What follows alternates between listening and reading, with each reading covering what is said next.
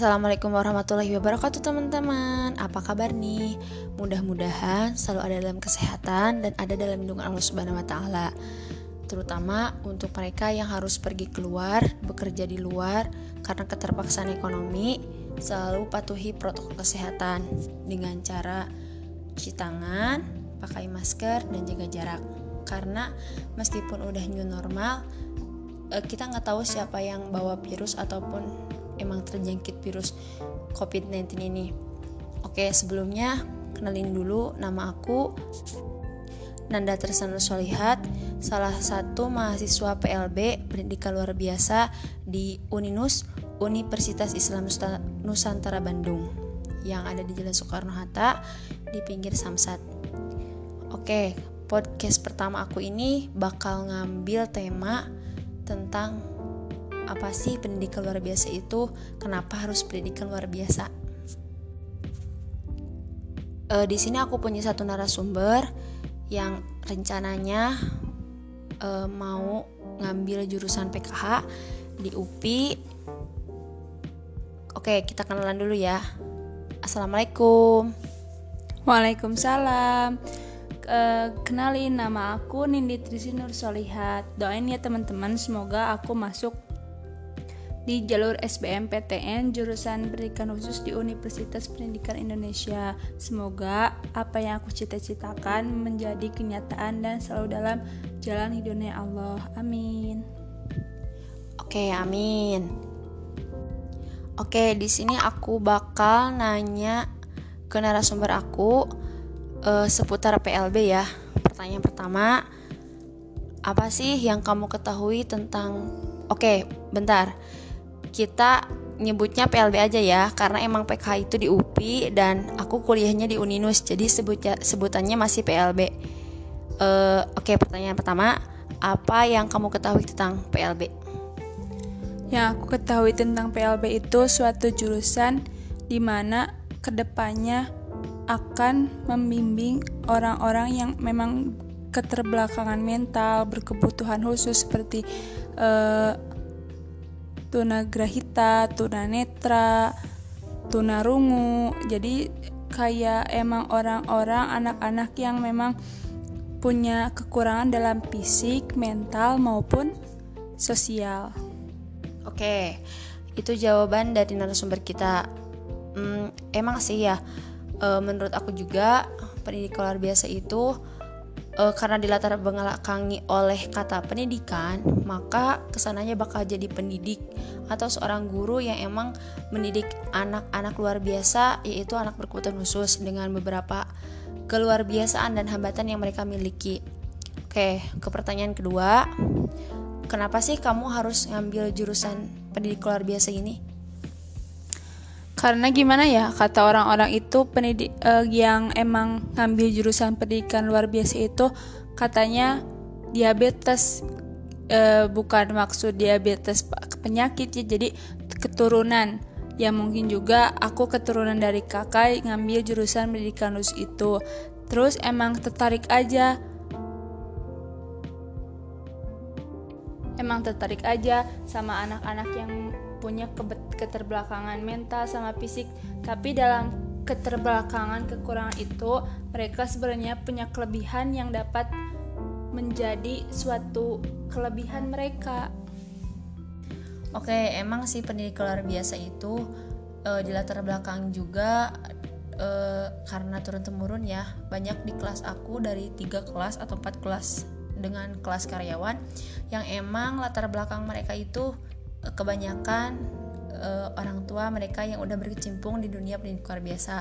Ada pula orang-orang yang emang disuruh orang tuanya buat masuk ke pendidikan luar biasa. Dan emang yang jadi menariknya tuh ketika seseorang itu suka atau tertarik akan anak-anak berkebutuhan khusus itu, emang di setiap kekurangan mereka, hambatan mereka terdapat uh, talent-talent yang emang harus dioptimalkan oleh pendidiknya. Oke, ke pertanyaan ketiga ya. E, menurut kamu apa sih anak berkebutuhan khusus itu? Menurut aku, setahu aku sebelum aku baca baca-baca, terus tanya tanya-tanya sama uh, mahasiswa jurusan itu so aku itu ABK itu anak buah kapal tapi setelah aku cari tahu aku banyak tanya sama mahasiswa jurusan PLB ternyata ABK itu anak berkebutuhan khusus yang mungkin aku sebelum mengenal itu aku sebut itu anak idiot begitu Oke, jadi emang stigma masyarakat tentang anak berkebutuhan berkebutuhan khusus itu emang sangat minim banget ya. Dari mulai penyebutannya dan terutama sikap mereka terhadap anak berkebutuhan khusus banyak eh, orang-orang sekitar rumahku yang emang nyebut ke anak tunagrahita itu idiot.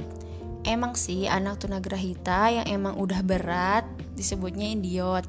Tapi kan ada memperhalus bahasa jadi enak ke, ke kalian ya ke anak berkebutuhan khususnya disebutnya anak tunagrahita. Contohnya nih banyak orang yang bilang anak tunagrahita itu uh, sakit jiwa atau orang gila. Nah nih teman-teman ya aku bedain mana ABK, mana orang gila. Kalau ABK itu anak berkebutuhan khusus yang memiliki hambatan dan dapat dioptimalkan, bukan penyakit yang dapat disembuhkan. Karena ABK itu dari gen atau emang dari e, sebelum kelahiran, faktor ketika lahir ataupun sudah kelahiran. Nah, bisa aja sebelum kelahiran e, mereka ketika proses kelahirannya menggunakan vakum. Nah, ada ada kerusakan di otaknya sehingga menyebabkan tunagrahita. Kalau bedanya sama orang gila itu, orang gila itu orang normal yang gila. Arti gila di sini yaitu emang keganggu kejiwaannya dan IQ-nya seperti orang-orang normal pada umumnya. Nah, itu bedanya ya teman-teman. Oke, jangan salah persepsi lagi ya. Oke, pertanyaan terakhir. Uh, apa yang kamu ketahui tentang ABK di lingkungan masyarakat? Tanggapannya gimana sih sikap masyarakat ke ABK itu yang kamu ketahui? Menurut aku, menurut pandangan aku melihat sekitar masyarakat di daerah aku itu uh, jadi orang-orang sama ABK itu emang kurang apa ya jadi kurang kurang kepeduliannya gitu. Jadi uh, saya harap ke depannya setelah uh, mereka tahu apa itu ABK mereka itu bukan anak-anak yang emang untuk diperolok-olokan bukan anak-anak yang harus diperbudak bukan anak-anak yang harus dibully tapi mereka itu butuh kasih sayang dan lindungan seperti halnya anak-anak normal lainnya.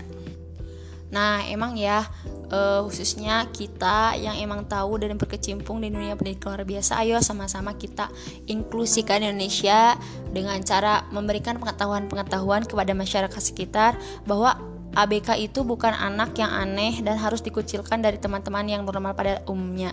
Tetapi ABK itu adalah anak yang harus diberi perhatian lebih dan jangan disamakan sama anak normal karena emang keterbatasan IQ mereka, mental mereka, sosial mereka berbeda dengan anak normal lainnya.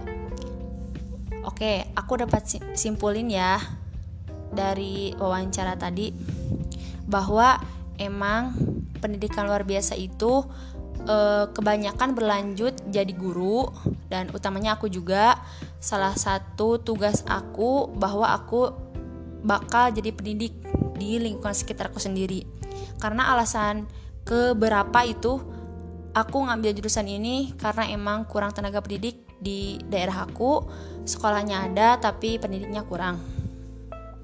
Yang kedua, eh, di balik pendidikan luar biasa ini banyak banget hikmah yang dapat kita ambil emang itu sih kembali ke sudut pandang masing-masing tapi aku lihat dari sudut pandang bahwa kita bakal lebih lebih lebih bersyukur karena bagaimanapun objek bersyukur kita ada depan mata ketika mereka mempunyai hambatan dan kita orang yang normal akan fisiknya tapi mereka tidak mengeluh dengan kehidupannya pasti kita malu dong dan kita pasti lebih bersyukur kita diberikan kenormalan fisik, emosional, dan sosial.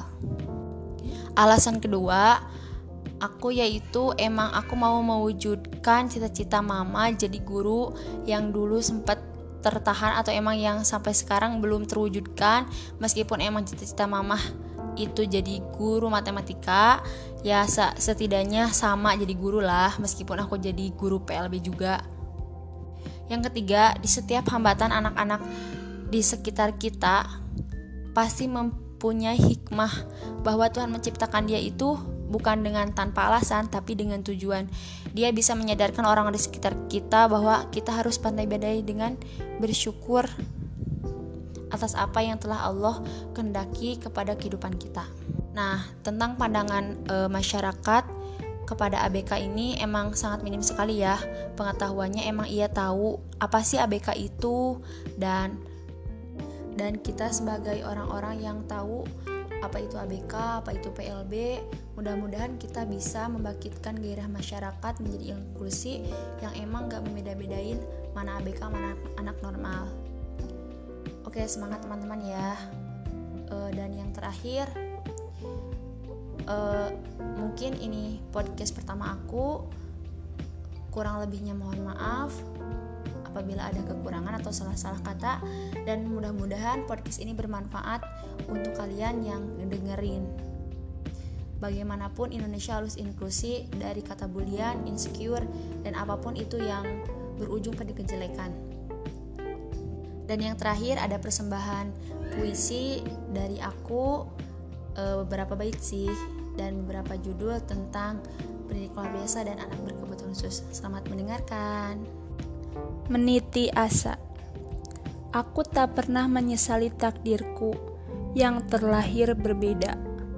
Aku tak pernah menangisi diriku meskipun tak pernah kulihat indahnya mentari pagi. Aku berjanji pada diriku sendiri akan selalu bersyukur ke keharibaannya karena sang pencipta lebih tahu yang terbaik atas penciptaannya. Aku tak akan meratapi kekuranganku. Aku tak akan berputus asa. Akan ku gapai mimpi-mimpiku meniti asa, meniti, meniti asa di atas sana. Akan kuraih rembulan untuk mendengar, menerangi jalanku nan berkilu. akan kubuktikan kekuranganku bukanlah halangan, Perbedaan bukanlah hambatan untuk mengukir mimpi dan prestasi. Bangkit dalam karya. Selama mentari masih bersinar, selama dunia masih berderang, aku tak akan berputus asa, aku tak akan menyerah. Kekuranganku bukanlah halanganku. Perbedaanku bukanlah hambatanku. Bangkitlah kawanku, peganglah tanganku satu tekad, satu semangat untuk melangkah bersama, mewujudkan mimpi jadi nyata, mengukir prestasi dalam berkarya. Biarkan duniaku. Kadang mereka nakal, kadang mereka rewel. Kadang mereka menangis sendiri, kadang mereka tertawa sendiri. Kadang mereka bicara sendiri, kadang asyik dengan dunia sendiri. Kadang asik dengan dunia sendiri Melelahkan memang, tapi itulah dunia mereka. Sabarlah, duhai ayah dan bunda. Telanlah egomu, luangkan waktumu. Berikan kasih dan sayangmu. Mereka butuh perhatianmu. Mereka butuh kehangatanmu. Mereka butuh pendidikan karena mereka nyawa tak berdaya. Mudah-mudahan Indonesia kita bisa jadi Indonesia yang inklusi, tidak ada, ada tidak ada yang berbeda-bedakan antara anak normal dan anak berkebutuhan khusus. Karena pada dasarnya memang setiap anak itu memiliki kekhususan dan hambatannya masing-masing. Oleh karena itu eh, hanya kita tetap semangat mendidik anak-anak yang memiliki hambatan yang nor enggak yang beda dengan anak normal pada lainnya. Oke, Indonesia inklusi. Wassalamualaikum warahmatullahi wabarakatuh.